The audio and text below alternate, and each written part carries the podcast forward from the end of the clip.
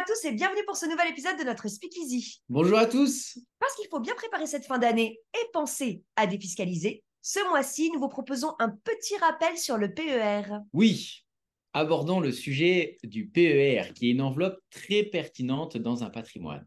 Alors, maintenant qu'on a bien compris ce qu'était le PER, pourrait-on se focaliser sur comment l'utiliser et à qui cet outil d'investissement s'adresse? Yes, tu as raison Charlotte, on va regarder dans quel cas le PER peut être intéressant. Mais pour ceux qui ont besoin d'un petit rappel, allez voir notre speakeasy numéro 29. Eh oui, un crossover Tout à fait. Alors, pour le PER, voici mon conseil de réflexion. Quand on a pour objectif d'investir un capital ou une épargne mensuelle sur le long terme, quand je dis long terme, c'est minimum 10 ans.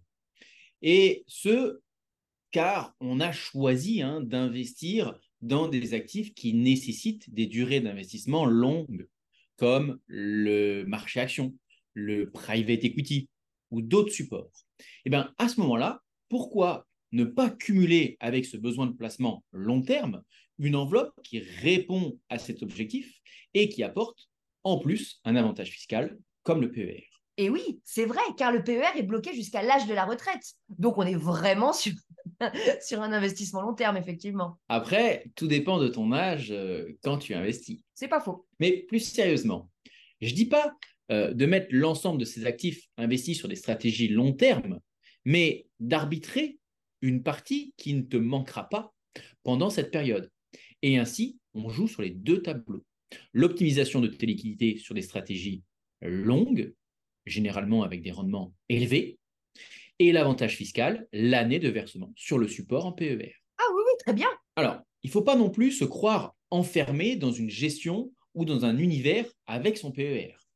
S'il ne convient plus à ta stratégie d'investissement, il est totalement possible de demander un transfert d'un PER à un autre pour optimiser la gestion ainsi que l'univers de choix des supports. Ah oui, donc c'est rassurant, mon PER va pouvoir évoluer avec mes objectifs au fil du temps. C'est ça. Et pour cela, je peux te proposer une analyse comparative entre ton portefeuille euh, existant, c'est-à-dire les supports sur lesquels tu es investi, la profondeur de ton allocation, et une allocation travaillée et proposée par la Pérouse Finance.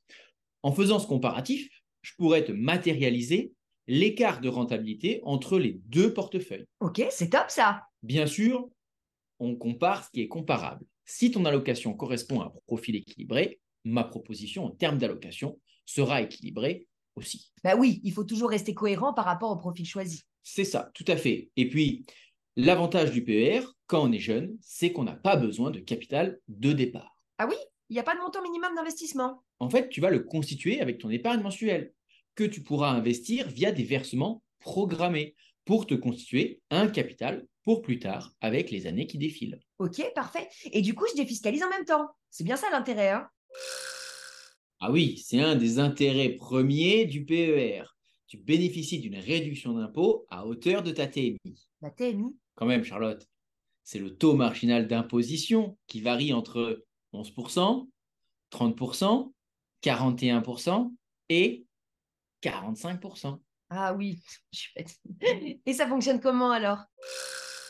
Ben, Admettons, tu es à la TMI à 30% et euh, tu verses 5 000 euros en une seule fois ou euh, selon des versements programmés tout au long de l'année 2023. Et eh ben, quand tu vas faire ta déclaration des revenus 2023, tu vas bénéficier d'une réduction d'impôt de 1500 euros.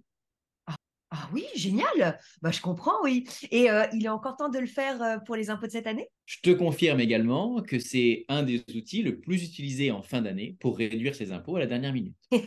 Donc c'est une bonne astuce à connaître. Exactement. Et du coup, si vous voulez en savoir plus sur le PER, les possibles réductions d'impôts et les différents investissements qui y sont associés, appelez-moi, envoyez-moi un SMS ou un email et on regardera tout cela ensemble. Et si ce n'est pas moi, toute l'équipe de LPF est à votre disposition pour vous accompagner. C'est la fin de ce Speak Easy. Merci beaucoup pour votre attention. On espère que ça vous a plu. Si c'est le cas, n'hésitez pas à liker et partager la vidéo. On se retrouve le mois prochain pour un nouvel épisode. Et d'ici là, restez au contact de vos rêves.